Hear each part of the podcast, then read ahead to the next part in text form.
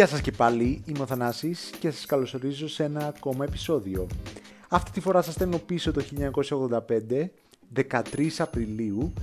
Τότε ήταν στο νούμερο 1 το Easy Lover, ένα τραγούδι από τους Philip Bailey, τον Earth, Fire and Wind και του Phil Collins, τον Genesis, που το έγραψαν και το σύνθεσαν μαζί με τον Nathan East. Το τραγούδι εμφανίστηκε στο solo album του Bailey το Chinese Wall και αργότερα στο άλμπουμ του Collins Serious Hits Live.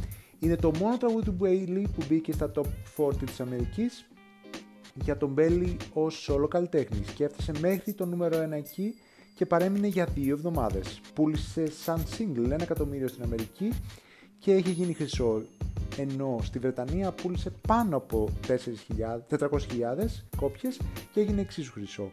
Κέρδισε MTV Video Music Award για Best Overall Performance είναι βίντεο το 1985 και ήταν υποψήφια Grammy για καλύτερο pop duetto το 1986. Το 1984 ο Collins έγινε παραγωγός για το solo album του Bailey, ο οποίος το προσέγγισε όταν τελείωναν το, το album και του ζήτησε να γράψουν ένα τραγούδι μαζί. Σε συνέντευξή του ο Collins το 2016 είπε ότι εκεί που παίζανε μουσικές ένα βράδυ γύρισε σιγά σιγά η φάση και έφτιαξαν και τον στίχο και τη μελωδία του τραγουδιού. Το ηχογράφησαν εκείνο το βράδυ για να μην το ξεχάσουν.